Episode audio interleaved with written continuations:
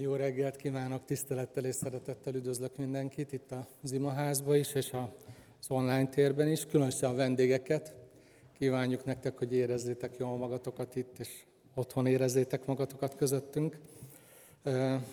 Szeretném, ha ma egy, egy különlegesen szép és elgondolkodtató evangéliumi történet hívna minket arra, hogy az Úr Jézus jelenlétében időzzünk tovább. Nagyon jó volt eddig együtt énekelni, meghallgatni az énekart, Endrédről ezt a sztorit. Köszönjük, Endre. Nagyon jó volt. Bujúfa alatt, tehát akik szülők, ha nem tudjátok, hogy honnan van, egy nagyon klassz kis történet gyerekeknek, történet gyűjtemény gyerekeknek, ebből sokat lehet olvasni. Szóval egy különleges evangéliumi történeten keresztül szeretném, hogyha megérkeznénk az Úr Jézus számára, egy picit az Úr Jézus jelenlétébe, hiszen a, az ige hirdetésnek valahol ez adja az értelmét, meg mindannak, ami ma történik, hogy valahol vele időzzünk, hogy a számára megérkezzünk, hogy, hogy számára legyünk nyitottak, befogadóak. Ez a történet mind a három szinoptikus evangéliumban benne van, ugye ez az együtt látó szűn optikus, ugye az optikushoz mi is járunk, azt jelenti ez a kifejezés, és már az önmagában, hogy ez három evangéliumban is benne van, és feltételezzük, hogy a Szentléleknek a munkája van emögött, akkor ennek van valami különleges súlya, egy fontos üzenete a mindenkori egyház számára. Egyébként több evangéliumi műfajba is beletartozik. Egyrészt számon tartjuk úgy, mint egy csoda elbeszélést, ráadásul több rétege is van ennek a csodának. Másrészt számon tartjuk úgy is, mint egy találkozás történetet, harmadrészt pedig, mint egy vitabeszédet. És ez a három dolog már önmagában üzenetet hordoz. Ugye a csoda az, amikor egy embernek a sorsát megváltoztatja valami, és egy minőségileg más életben tud, élethelyzetbe kerül ezáltal, és tud tovább haladni az útján, de ez egy különleges találkozáson múlik, ez egy találkozás történet. Kell ez a Jézussal való találkozás, amiről ez a történet szól, ahhoz, hogy az ember életében valami, valami nagyon más történjen. A másik, hogy szinte biztos, hogy amikor ilyesmit látunk, vagy átélünk, hogy Jézus beleavatkozik az életbe, az életünkbe, ráadásul úgy, ahogy mi ezt nem várnánk, akkor ez oda vezet, hogy némelyek ennek nagyon tudnak örülni, ahogy látjuk ebbe a történetbe, de vannak, akik meg inkább, akiknek ez ijesztő, félnek tőle, vagy féltenek tőle valamit, hiszen Jézus nem lehet kontrollálni, ő szuverén módon cselekszik, úgy, ahogy ő látja jónak, és hát ebből vita is lehet. Szóval amikor Isten és ember között a találkozás létrejön, akkor van esélye arra, hogy, hogy megtörténjen valamilyen csoda. Az ige hirdetésnek ez lenne a címe. Én mondtam, hogy szeretek címet adni az ígéretésnek, hogy abból tudom, hogy tudom, hogy miről akarok beszélni. Úgyhogy remélem, hogy kicsit ti is könnyebben meg tudjátok így fogni. Az lenne a címe, hogy Jézus jelenlétében mindig történik valami. De ebből a történetből az is világos, hogy sok minden történhet. És figyeljünk arra, hogy most olvasni fogjuk ezt a ezt a történetet a Lukács evangéliumából, hogy kik is vannak ott Jézus körül, és vajon miért. Miért vannak ott, és hogy mi történik velük. Tegyük fel magunknak a kérdést egy picit, hogy megérkezzünk önmagunkhoz is, az itt és mosthoz, hogy na és mi, mi miért vagyunk itt. Hogyha tényleg igaz, hogy a keresztény közösségek vasárnaponként azért jönnek össze, hogy valahogy ezt a kapcsolatot ápolják Jézussal akkor én most miért vagyok itt? Mire számítok? Hogyan és miért törekszem arra, hogy a jelenlétébe megérkezzem? Egyáltalán ez ez, ami idehozott. Várok-e tőle valamit? Úgyhogy kérlek benneteket, hogy a Lukács evangéliumának az ötödik fejezeténél nyissuk ki a Bibliát, vagy keressük meg a telefonunkon. Tehát a Lukács evangélium ötödik rész, és ha lehet, olvassuk együtt. Lukács Evangélium 5. rész 17-től a 26. versig, és kérlek benneteket, hogy álljunk föl, és így olvassuk együtt ezt a szakaszt az új szövetségből. Lukács 5, 17, 26. Amikor az egyik nap tanított, mármint Jézus, és ott ültek a farizeusok és a törvénytudók, akik Galilea és Júdea különböző falvaiból, továbbá Jeruzsálemből jöttek, az Úr ereje gyógyításra indította őt. És íme férfiak ágyon hoztak egy béna embert, és igyekeztek bevinni és letenni eléje.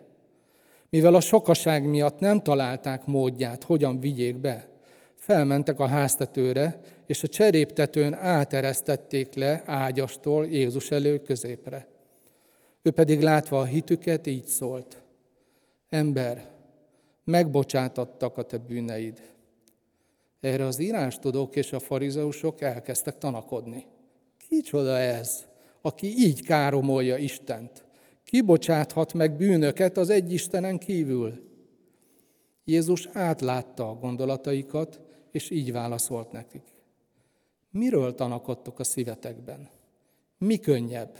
Ezt mondani, megbocsátattak a te bűneid, vagy pedig ezt mondani, kelj fel és járj. Azért pedig, hogy megtudjátok, van hatalma az ember fiának bűnöket megbocsátani a földön, neked mondom, így szólt a bénához, kelj fel, vedd az ágyadat, és menj haza. Ez pedig szemük láttára azonnal felkelt, fogta az ágyát, amelyen feküdt, és Isten dicsőítve hazament. Ámulat fogta el minnyájukat, és dicsőítették az Istent, megteltek félelemmel, és ezt mondták, hihetetlen dolgokat láttunk ma. Imádkozzunk.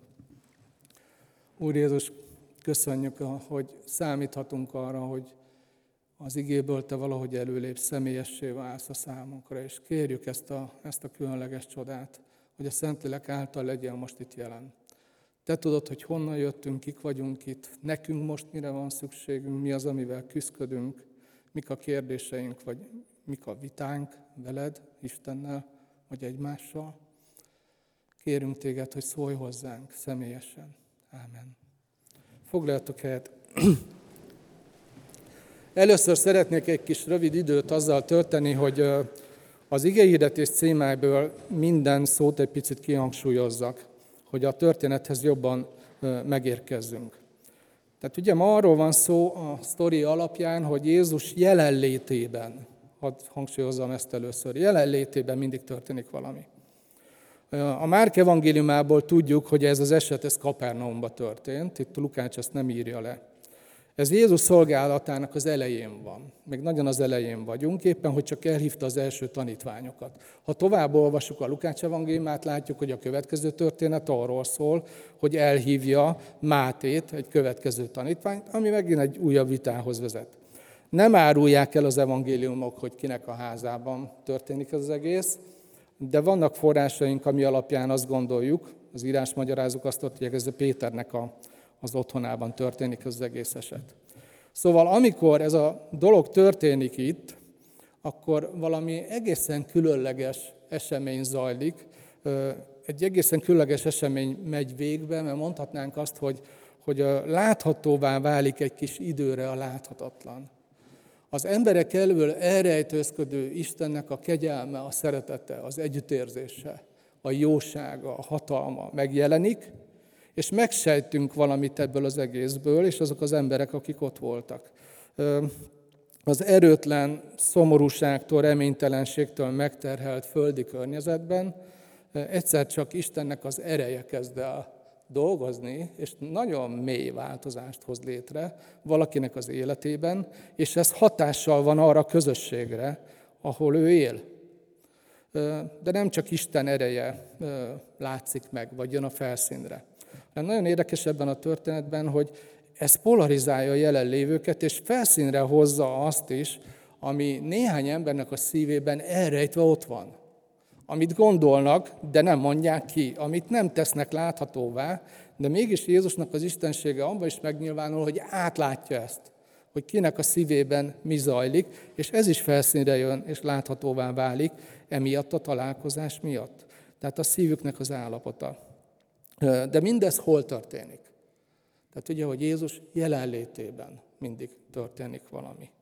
Abban a városban nagyon sok ember élt akkor, de mindezt csak azok élték át, akik Jézus jelenlétében voltak. Nem azok, akik a szomszédban voltak, pedig az elég közel lehetett, Nem is azok, akik a, a Betesdai tó, vagy a, a Galileai tó partján, ami egy ilyen szép üdülő város is lehetett, ez a Kapernaum, akkor Pálmák városának is hívták, a, a korzon mentek a sétányon, hanem azokkal történik az az egész, és ők élik át, akik Jézus jelenlétében voltak. A négy barát, aki ennek a bénának, ennek a nyomorult embernek az életében ezt, ezt az esélyt megteremtették, ha csak közel mentek volna Péter házához, és elmentek volna előtte, mindez nem történik meg vele. Ők megküzdöttek azért, hogy egészen Jézusnak a jelenlétéig eljussanak ezzel az emberrel. Na ez ma is egy nagyon fontos tanulság. A kereszténységgel talán pont az erőtlenségeinkkel, talán pont az a baj, hogy, hogy közel járunk a lényekhez. Nagyon sokszor közel járunk a lényekhez, de nem megyünk el odáig. Valahol megállunk a közelében. Elmegyünk Isten tiszteletre, de nem feltétlenül azzal az igényel, hogy Jézussal találkozzunk. Komolyan veszük az erkölcsi normákat, de nem feltétlenül azért, hogy Jézushoz hasonlítsunk.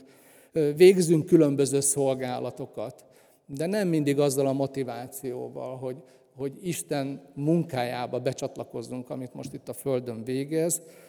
Részt veszünk sok mindenben itt a Földön, de nem feltétlen ezzel az igényel.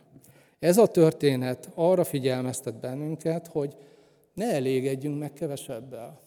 El lehet jutni Jézus jelenlétébe. Itt emberek ezért küzdöttek, és megküzdöttek ezzel.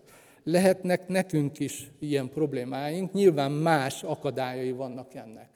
Mint ebben a történetben, ahogy látjuk ezt a négy barátot, hogy küzd ezért, hogy egészen Jézusig, az ő jelenlétig eljussanak a barátjukkal. Ott vannak az életgondjai számunkra, ott van az a rengeteg üzenet, ami bombáz minket, és nagyon nehéz Isten számára nyitottnak lenni és befogadónak lenni. Ott van az a sokféle felelősség, amiben helyet kell állnunk, és valljuk be, hogy azért a mi kultúránk a régiekhez képest egy hedonista kultúra, ott van egy szabadidős iparág, amelyik viszi a pénzünket, az időnket, és mi úgy érezzük, hogy időhiányban szenvedünk, még Isten se fér bele a naptárba. De ez nem feltétlen van így, vagy kellene, hogy így legyen. A kultúra nagyon mélyen hat ránk. Szóval küzdjünk meg érte, hogy Jézus jelenlétéig eljussunk. A másik gondolat, amit ki akarok hangsúlyozni, hogy Jézus jelenlétében mindig történik valami, majd látjuk ebbe a sztoriba is, soha nem fordult az elő, hogy valaki személyesen találkozik Jézussal, és úgy megy el, hogy semmi nem történt vele. Ez nem. Betegek meggyógyultak, megszállottak, megszabadultak, bűnösök bűnbocsánatot kaptak, akiknek kérdéseik voltak, azok válaszokat kaptak, vagy fontosabb, valódibb kérdéseket kaptak, amin gondolkodni kellene akik úgy érezték, hogy végleg elszúrták az életüket, akik, akik kisakkozták magukat a közösségből, akik a perifériára csúsztak, akiket megvetettek, azok, mikor Jézussal találkoztak, akkor új esélyt kaptak a normális életre. Szóval sok minden történt emberekkel, amikor tényleg Jézus közelében voltak. De ezek az emberek az, az új élet esélyével távoztak, de azért ennek van egy másik oldala is. Nem csak ilyen dolgok történtek emberekkel, hanem például akik magukat igaznak tartották, azok lelepleződtek, akik vitatkoztak Istennel ahelyett, hogy kinyitották volna a szívüket, azok megszégyenültek, akik magukban bíztak, azok megszomorodtak. De Jézus jelenlétében mindig történt valami. Olyan nem volt, hogy úgy mentek el emberek, hogy nem történt velük semmi. Ez, a, ez ma is egy nagyon fontos dolog, talán a legfontosabb dolog, hogy, hogy Jézussal ma a valóságnak egy másik dimenziójában tudunk találkozni, ugye ezért mondta, hogy a Szent Lelket ezért küldi el, de a lényeg, hogy keresztényként újra és újra megküzdjünk azért, hogy egészen Jézusig eljussunk az életünk különböző helyzeteiben, vagy főleg azokon az alkalmakon, amiket, amiket ezért tartunk fontosnak, mint például az Isten tisztelet, házi csoport. Ha mégsem történik velünk semmi, pedig járunk Isten tiszteletre, pedig olvasunk Bibliát, pedig imádkozunk, pedig szolgálunk, és sorolhatnánk tovább.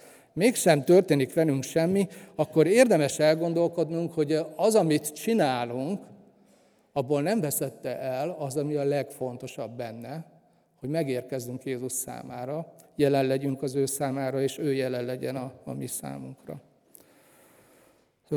Három dolog, amit, a harmadik dolog, amit szeretnék így hangsúlyozni, hogy, hogy Jézus jelenlétében mindig történik valami. Ez azt jelenti, hogy nem mindig az az, amire számítunk. Nem mindig az, amit mi tartunk fontosnak. Nem mindig az, ami nekünk éppen aktuálisan jól esik. Nem mindig az, ami irigylésre méltó, ami ezzel a beteggel történt, ez irigylésre méltó, amit a barátai átéltek a hitük miatt, irigylésre méltó. De nem tudom, az-e, ami az írástudókkal történt. Ők is ott voltak, velük is történt valami. De hosszú távon egész biztos az, hogy Jézus jelenlétében mindig történik velünk valami, és ez a jó irányba mutat.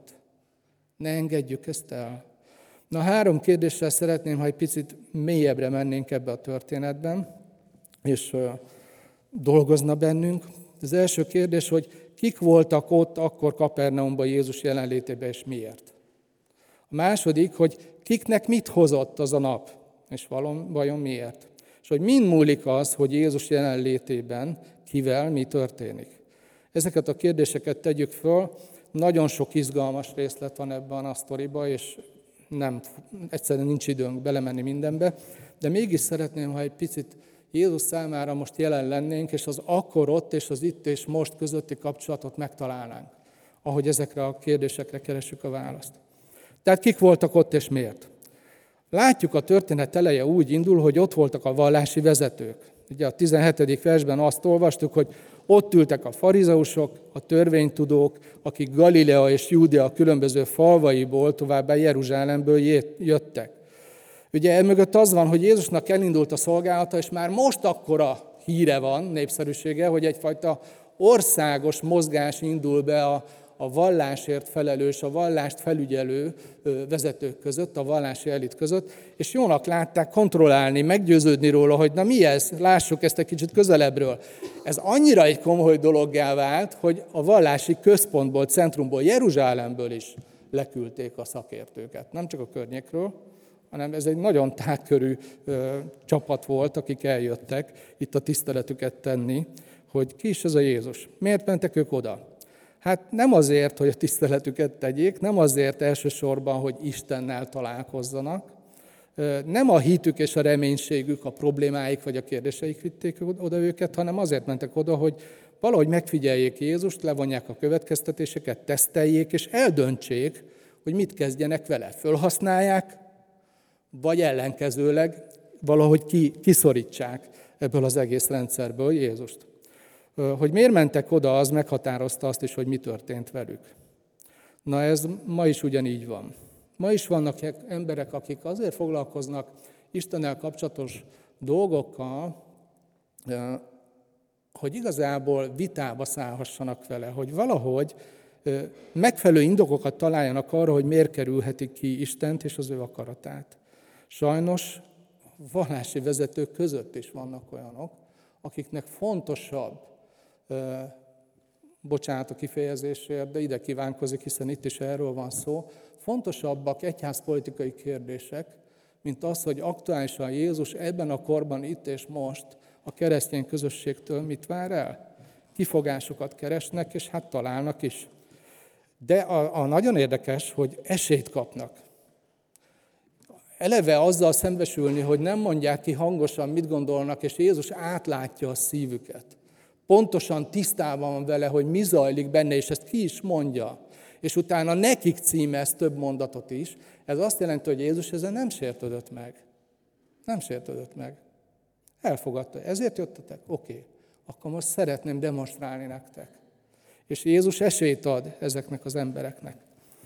A második csoport, akik voltak ott, hát ott volt egy tömeg, és köztük ott voltak a tanítványok. És miért voltak ott?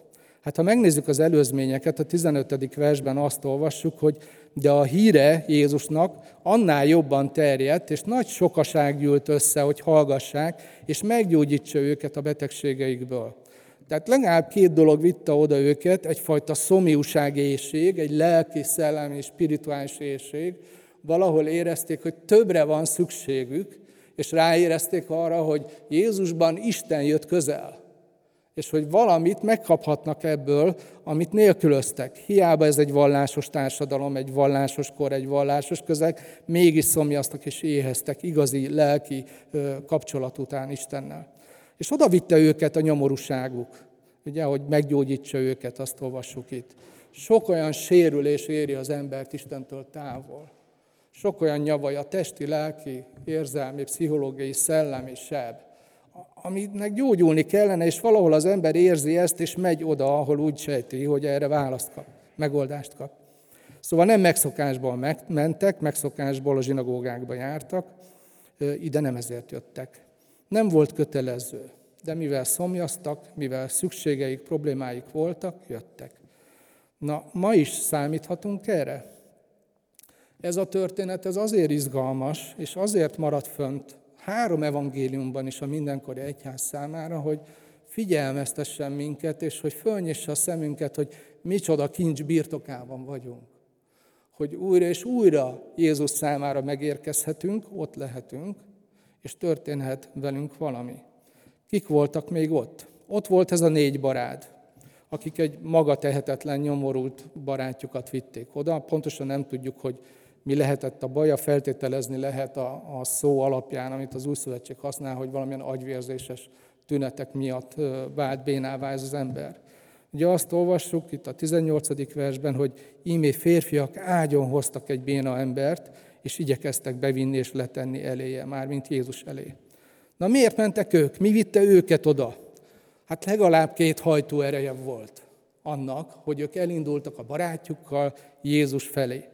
Az egyik, hogy szerették a barátjukat, és hogy nem volt nekik mindegy az, hogy mi lesz vele.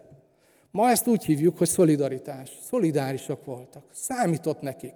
Nem az ő életük volt, nem az ő nyomorúságuk volt, de be, beengedték, bemerték fogadni a másikét, a másik nyomorúságát, és azt mondták, hogy nekünk ehhez közünk van. Nem félrenéztek.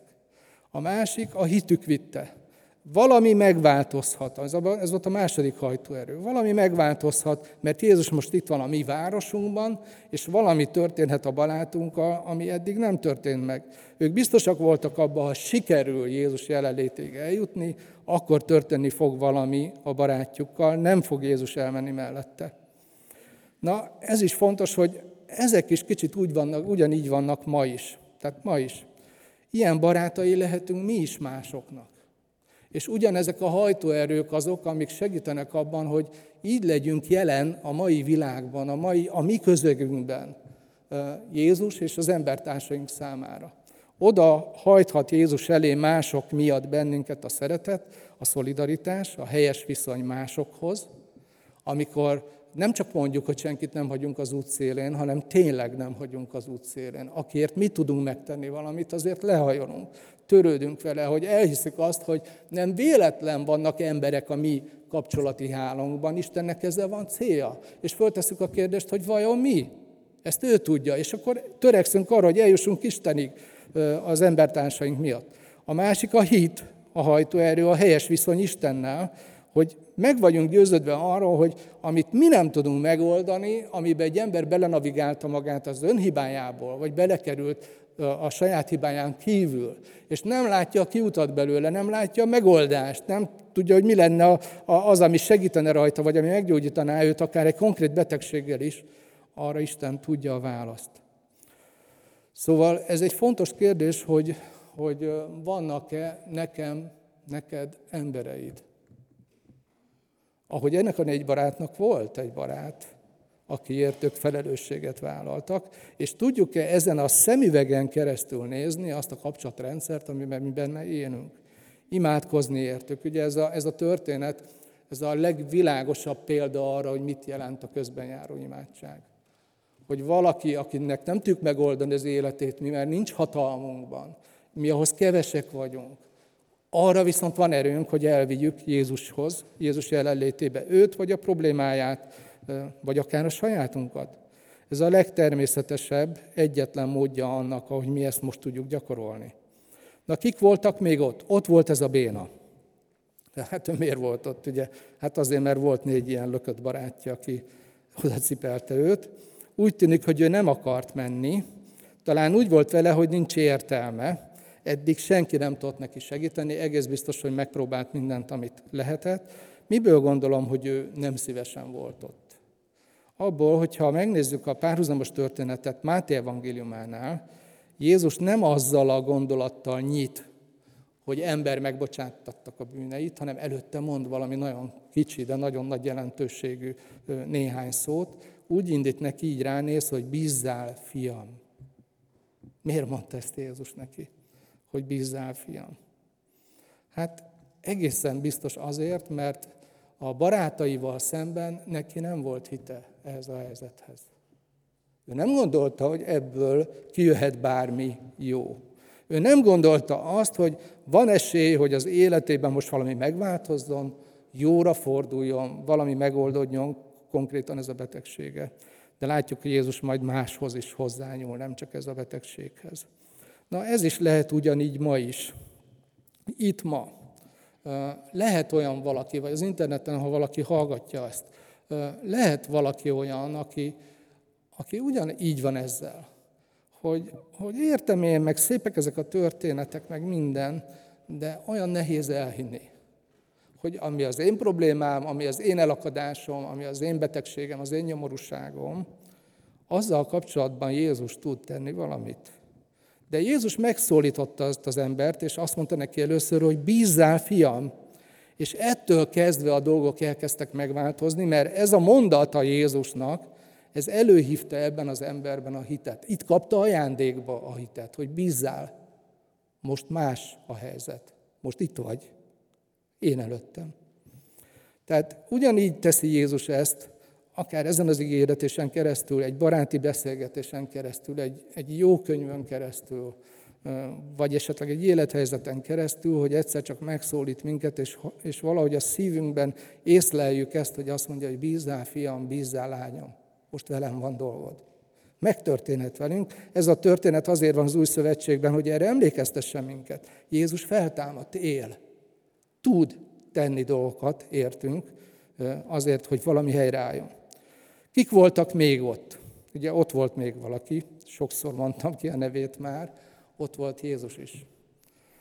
Ő miért volt ott? Ugye erről sokszor beszélt ő, csak egy helyet hadd idézzek, Lukács 19.10, hogy az ember fia azért jött, hogy megkeresse és megtartsa, ami elveszett. Ez, ez egy nagyon furcsa dolog.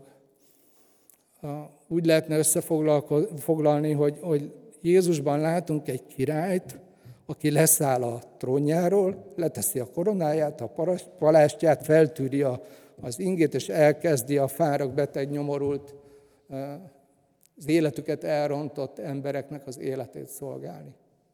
Egy király, aki a hatalmát a szolgálatra használja. Ott van ő. Ezért jött. Érzékeli Jézus egyébként, hogy sokféle elvárás veszi őt körül ebben a helyzetben. Ugye az istensége nyilvánul meg abban, hogy pontosan tudja, hogy az írástudók ebben a helyzetben most mit is gondolnak. És mondja is, hogy miről tanakodtok a szívetekben, rá is kérdez. De Jézus tisztában van ezekkel az elvárásokkal, mégis választ. Neki ez a beteg ember nem egy járulékos veszteség. Nem egy nyomorult a fontos emberek között. Amikor választania kell, akkor ő nem úgy néz erre erre a bénára, akit zárójelbe lehet tenni, és most fókuszáljunk stratégiailag fontos kérdésekre, hiszen itt vannak a vallási elitnek a képviselői. Jézus a szolgálata elején gondolhatta volna azt, hogy egy bénával több vagy kevesebb. Nem ez a lényeg most ebben a helyzetben. Most megnyerhetném a vallási vezetőket magamnak, amiért jöttem. Most rájuk kéne fókuszálni. De Jézus nem. Választ, és nem őket választja ebből a szempontból. Ugye ott ültek a farizeusok és a törvénytudók, akik Galilea, Judea különböző falvaiból, továbbá Jeruzsálemből jöttek, 17. vers. És most itt a nagy lehetőség, hogy Jézus maga mellé állítsa őket, ehhez képest mennyire jelentéktelen dolog, hogy most egyel több vagy kevesebb agyvérzéses béna van Kapernaumban. Ugye egy, egy politikai, stratégiai tanácsadó mit mondott volna? Hát nem azt, amit Jézus itt csinál. Jézus nem így gondolkodik, ő nem ezért jött. Ez a nap sorsdöntő volt, de nem csak a bénának. Ezen a napon Jézusnak a szolgálatának az elején eldőlt az, hogy az írástudók és a vallási vezetők elutasítják, vagy mellé állnak. Innen kezdve ellenségesen viszonyultak hozzá. Innen kezdve Jézus szolgálatát nem csak a gyógyítások, a betegek gyógyítása, a megszállottak szabadítása, a tudatlanoknak a tanítása, nem csak a perifériára szorult embereknek a, a visszaemelése az életben, nem csak ez volt a szolgálata, innen kezdve a szolgálatának szerves részévé válik a vita. Hogy folyamatosan vitában áll a vallásos emberekkel. 17 olyan témát látunk az új szövetségben, amiről állandóan vitatkoznak vele, és ő beleáll ebbe a vitába. És a perifériára szorult embereket választja inkább. Itt és most ő, őt nem érdekli az, hogy, hogy a fontos emberek mit gondolnak róla, ő választja ezt a négy barátot, és választja ezt a nyomorultat. És hát az a helyzet, hogy ma sincs ez másképpen. Sokszor küzdködünk azzal a gondolattal, hogy, hogy miért érdekelni Jézust pont az, ami velem van. Hát vannak itt nálam fontosabb emberek, jobb emberek. Az én problémám olyan jelentéktelen egy csomó nagy kérdéshez képest, nagy embernek az igényéhez képest. Ha így van itt valaki, vagy így hallgatja ezt az igéhirdetést, arra hívlak, hogy vedd észre, hogy Jézus az új szövetségben mindig a jelentékteleneket választja mindig a perifériára szorultakat választja, mindig a hátrányos helyzetűeket választja, a megvetetteket, az elnyomottakat, a nyomorultakat, a küzdködőket, akiket kérdések gyötörnek, a bűnösöket választotta, nem az igazakat. Ki is mondta, nem azért jöttem, hogy az igazakat hívjam, hanem hogy a bűnösöket megtérésre. Tudatosan járt így el Jézus. Jézus azért jött, hogy megkeresse és Isten szeretetével átölelje, megmentse, meggyógyítsa, új esélyt adjon azoknak, akik elveszettek. És ezt nekünk, akik az ő egyháza vagyunk, az ő test, ezt tudnunk kell. Ebbe akar minket is belevonni. Ilyen Jézus. Nem elég feltennünk azt a kérdést, hogy kik voltak akkor ott. Nagyon fontos kérdés az is, amit a legelején mondtam, hogy, hogy én miért vagyok itt? Te miért vagy itt? És most ez alatt nem csak az Isten tiszteletet értem, hanem hogy, hogy miért vagyunk benne azokban a szituációkban, aminek a lényege az lenne, hogy Jézus jelenlétébe kerüljünk. Az evangéliumi történetben láthatjuk a, a csoportokat, és az a kérdés, hogy, hogy ha most azonosulnod kellene, hogy te melyikbe tartozol, ez egy elég fontos kérdés. Ebben a történetben látjuk, hogy ott voltak különböző emberek, különböző csoportok. Mi melyikhez hasonlítunk a leginkább, és itt a Bibliának az az üzenete, hogy ez leginkább a szívünk állapota alapján lehet megállapítanunk. Szükséged van arra, hogy Jézus cselekedjen az életedbe úgy, mint ennek a nyomorultnak? Kifogásokat keresel esetleg valamivel kapcsolatban, amire Isten hív, mint ezek a vallási vezetők? Vagy éppen valaki más érdekében keresed Jézust, mint ez a négy barát, hogy közben járj érte. Szóval ha azért jöttünk, vagy megyünk ezekbe a helyzetekbe, hogy Jézussal találkozzunk, akkor tudhatjuk, hogy nem fogunk úgy elmenni, ahogy érkeztünk. Ez az ígérete ezeknek az evangéliumi történeteknek. Ha másért jöttünk, sok minden lehet ilyen, ugye megszokás, közösségi elváráshoz is igazodunk, hiszen tagjai vagyunk egy közösségnek, az fontos, ha úgy jöttünk, hogy a vasárnapi programnak a szerves része az, hogy elmegyünk Isten tiszteletre, csak időben legyen vége, az a lényeg, hogy az ebédre időben hazaérjünk, mert valami finomat főztek, azt tudjuk. Ezen lehet változtatni. Föltehetjük ezt a kérdést, hogy ha magamra gondolok, én miben vagyok nyitott arra, hogy Jézus beleavatkozzon az életemben. Ha a környezetemre gondolok, akkor kiért vagyok jelen én most itt Jézus számára? Akkor röviden nézzünk rá ezekre a, erre a kérdésre és a másodikra, hogy kinek mit hozott ez a nap. Ki mit aratott le. Mindegyikre röviden szeretnék reflektálni, de leginkább a bénára szeretném az időt használni. Mit hozott ez a nap a népnek és a tanítványoknak?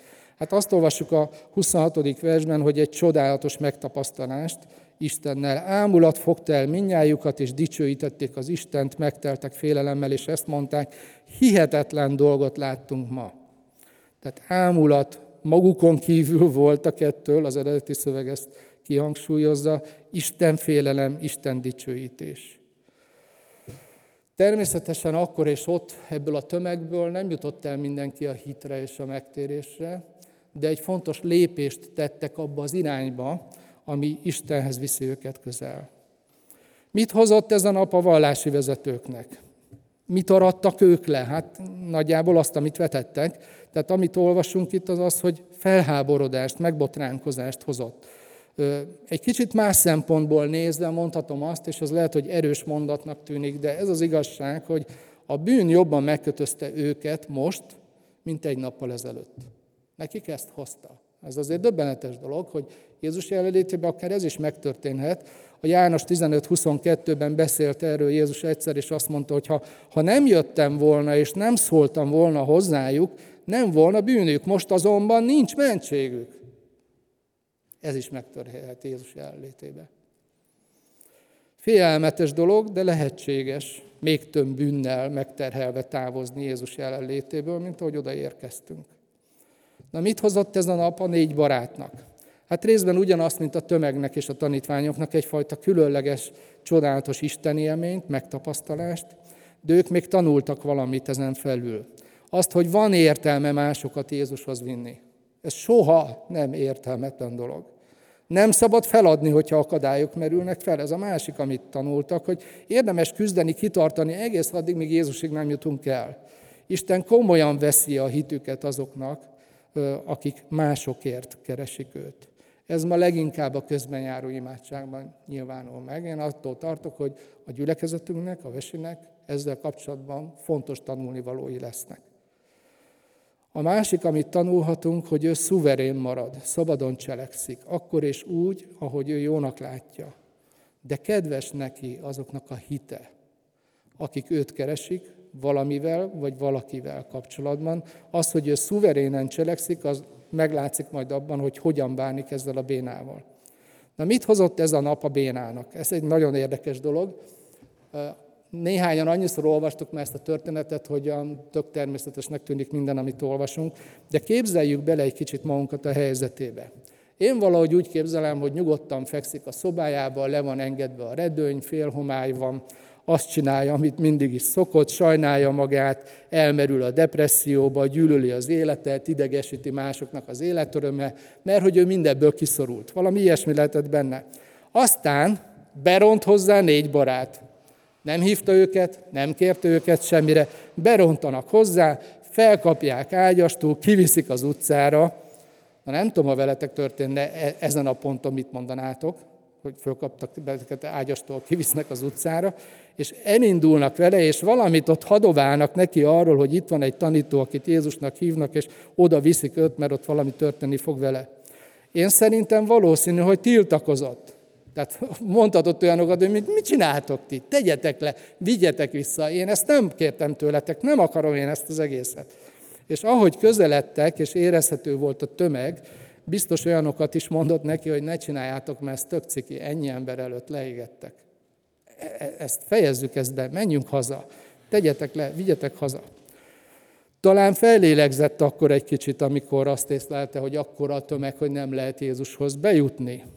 De ugye még nagyobb a pánik, amikor nem azt látja, hogy a barátai meggondolják magukat emiatt, hanem hogy tartanak egy ilyen brainstormingot, egy kupaktanácsot, és arra jutnak, hogy akkor kikerülik a tömeget, és hátulról fölmennek a ház tetejére, és na majd onnan leengedik Jézust.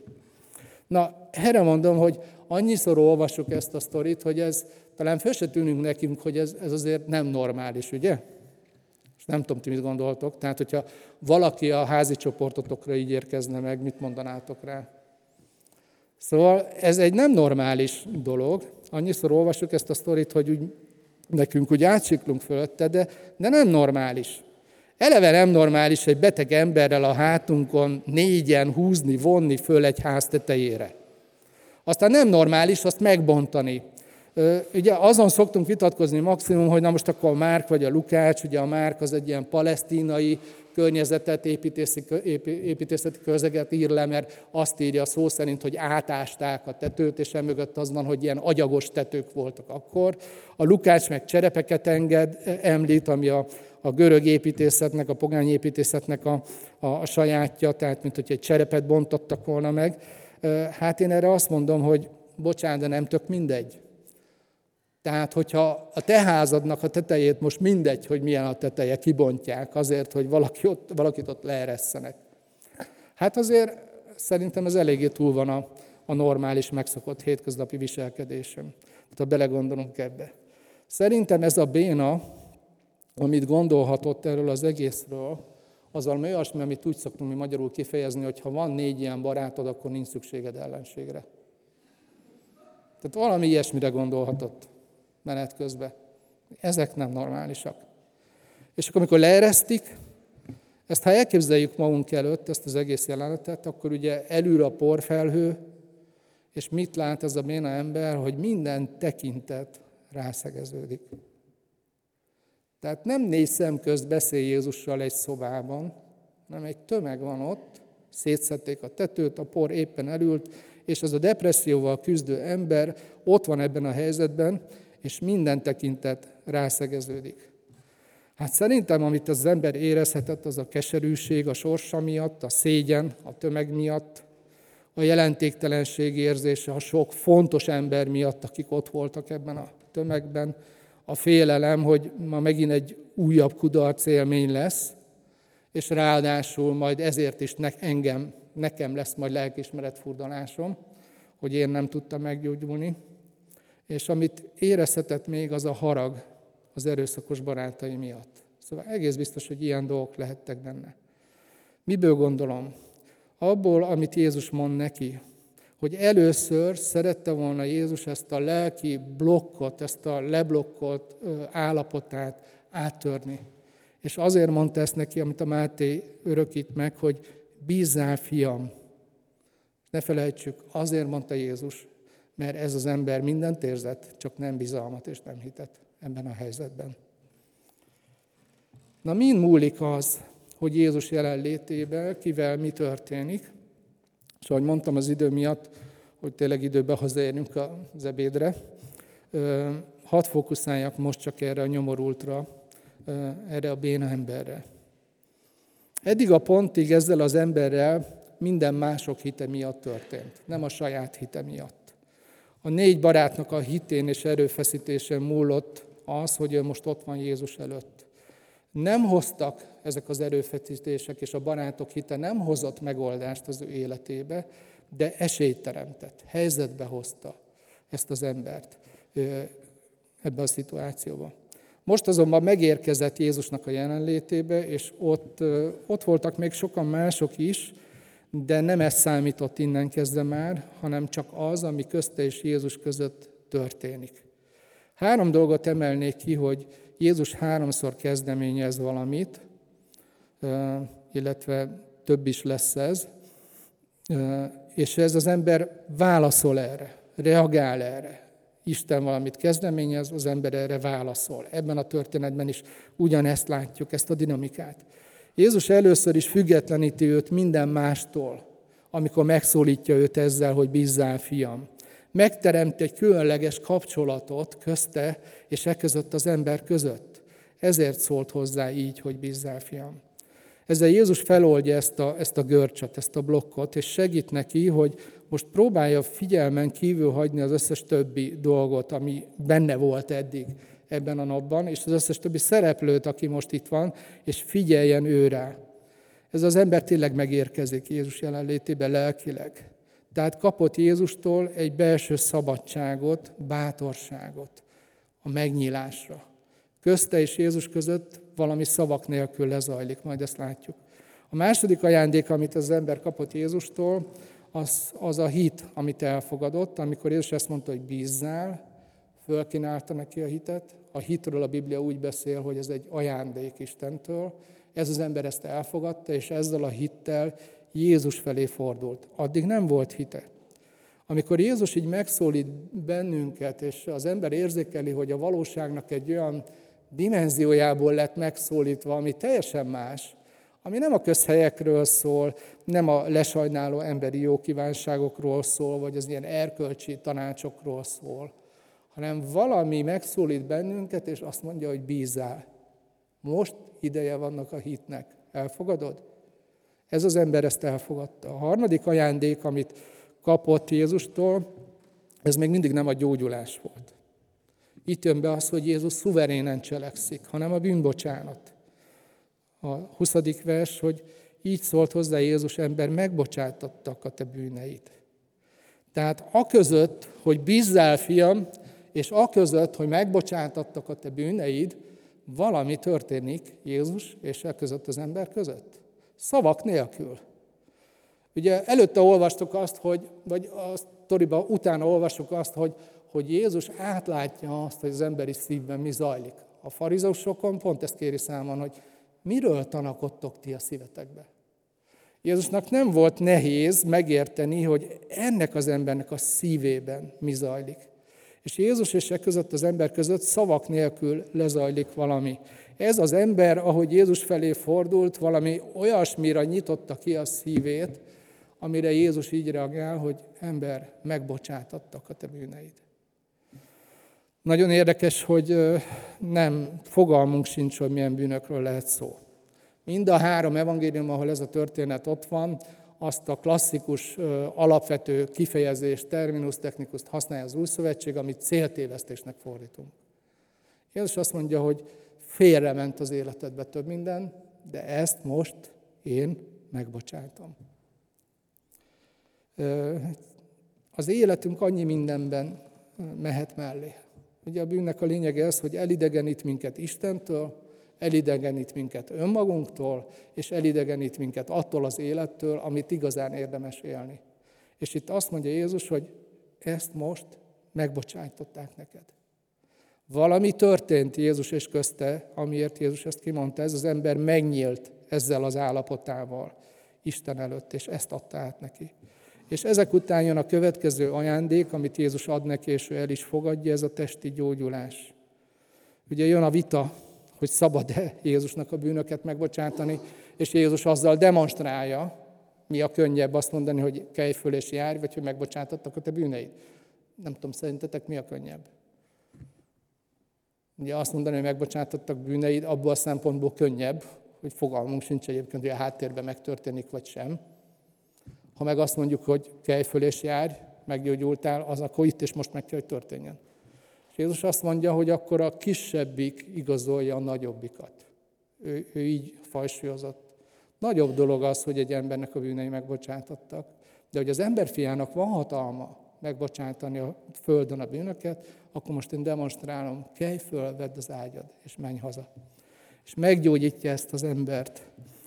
Ugye, hogy ez be fog következni, az az érdekes, hogy Lukács, ahogy a Szentlélek ezt a történetet Lukáccsal leíratja, oda teteti vele ezt a gondolatot. Ugye, ha hiszünk abba, hogy a Szentírás Istentől ihletett, a Szentlélek által, akkor ennek van jelentősége, mert a történetleg a legelején, amikor még nem is tudtuk, hogy itt lesz beteg, azt olvassuk, hogy Jézus tanított, de az Úr ereje gyógyításra indította őt.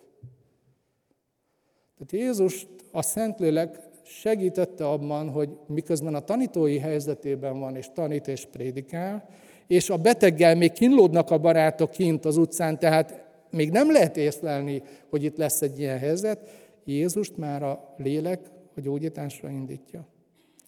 Tehát ez egy olyan lehetőség Isten országának a jelenléte miatt és Jézus áldozata miatt, ami elérhető. Most a történet alapján, meg az idő miatt nem tudunk erre kitérni, hogy a jelenlegi történeti korszakban elérhető számunkra. Ezért hív számtalanszor a Biblia arra, hogy imádkozunk a betegekért. Hívják a betegeket, a, a betegek a, a véneket, hogy kenjék meg őket olajjal, és meggyógyulnak. De azt is hozzáteszi a Biblia, hogy ez nem mindenkivel fog megtörténni. Például Pálapostól, aki az egyik legkomolyabb szolgáltat végzi ebből a szempontból, és nagyon sok ember gyógyult meg általa, ő maga nem gyógyul meg, az egyik kollégáját betegen hagyja egy szigeten. Tehát ez nem kötelezi Isten semmire, de mint lehetőség elérhető.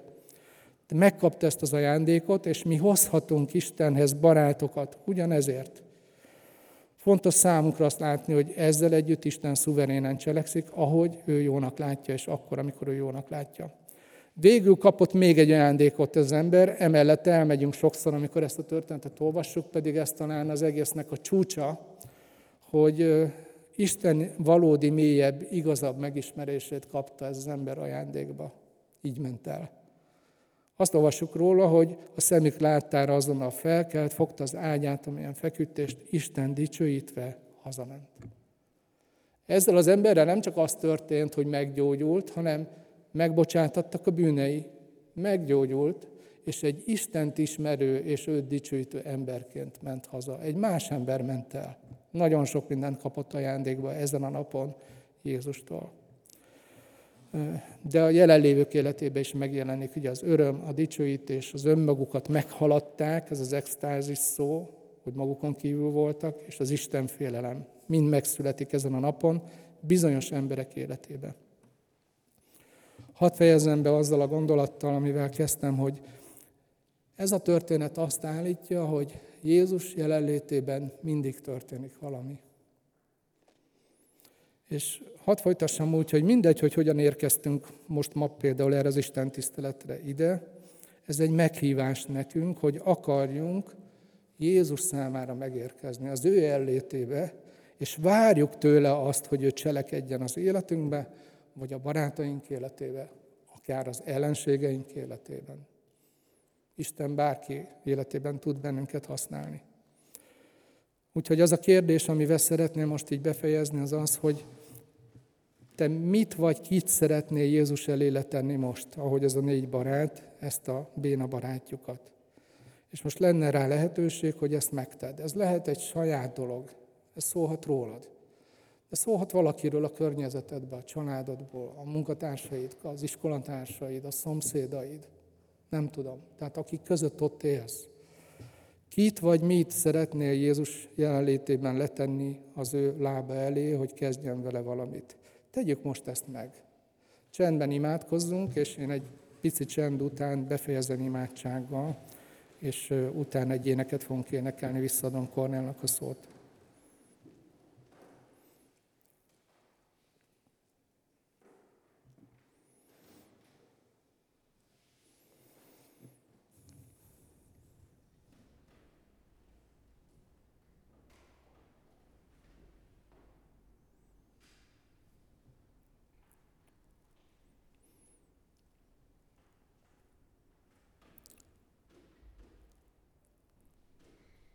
Úr Jézus, olyan jó emlékezni arra, hogy vasárnap reggel a sír üres volt, hogy Te feltámadtál, és most is élsz. Köszönjük ezeket a történeteket, amik arra figyelmeztetnek bennünket, hogy ne elégedjünk meg kevesebben, mint azt, hogy a veled való, valódi kapcsolatunkat ápoljuk. Nem csak egy vallásos szokásrendszert tegyünk a magunkével és egy életformát, hanem tényleg a te követésedről szóljon a kereszténységünk. Köszönjük, hogy türelmes vagy velünk, és újra és újra visszahívsz magadhoz. Segíts nekünk úgy élni a mindennapokban, meg akkor, mikor közösen lehetünk együtt, mint akiknek számít az, hogy találkozunk-e veled vagy nem, és hogy ez a legfontosabb. Köszönjük ezt a történetet, és köszönjük azt az ígéretet, ami el van rejtve benne, hogy, hogy nem hiába való ha hozzád hozzuk azokat az embereket, akiket szeretünk, akikkel probléma van, akik küzdenek valamivel, vagy akár saját magunkat, vagy éppen az ellenségeinket, akik nem szeretnek bennünket. Köszönjük, hogy Te bele tudsz avatkozni az életbe, és hogy vissza tudod terelni a helyes ösvényre az életünket és másokét is. Hogy megoldást tudsz adni olyan dolgokra, amik, amikre nincs megoldás nálunk, de nálad van. Segíts hinnünk ebbe, és kérünk téged, hogy te látod, hogy most ki hogy van itt, Úr Jézus. Lehet, hogy valakinek most ez a, ez a történet, ez arra meghívás, hogy, hogy hittel forduljon feléd, és induljon el téged követni. Hogy bízza rád az életét, térjen meg, és legyen a te tanítványod. De lehet, hogy valakit visszahív a lényekhez, akik elindultunk esetleg már a te követésedbe, de aztán annyi mindenről szól már, a kereszténységünk, hogy elveszik a te valódi követésed, a te valódi jelléted. Köszönjük, hogy hívsz minket, hogy küzdjünk meg ezért, újra és újra. És köszönjük, hogy arra is egy ígéret, hogy hozzád hozhatjuk azokat, akikről tudunk, hogy küzdködnek, és nem találják a kiutat belőle. Add, hogy legyen hitünk közben járni értük. Legyen hitünk elvinni őket te hozzád, ha ők nem tudnak menni. És köszönjük Úr Jézus, hogy reménykedhetünk, hogy ez nem lesz hiába való. Amen.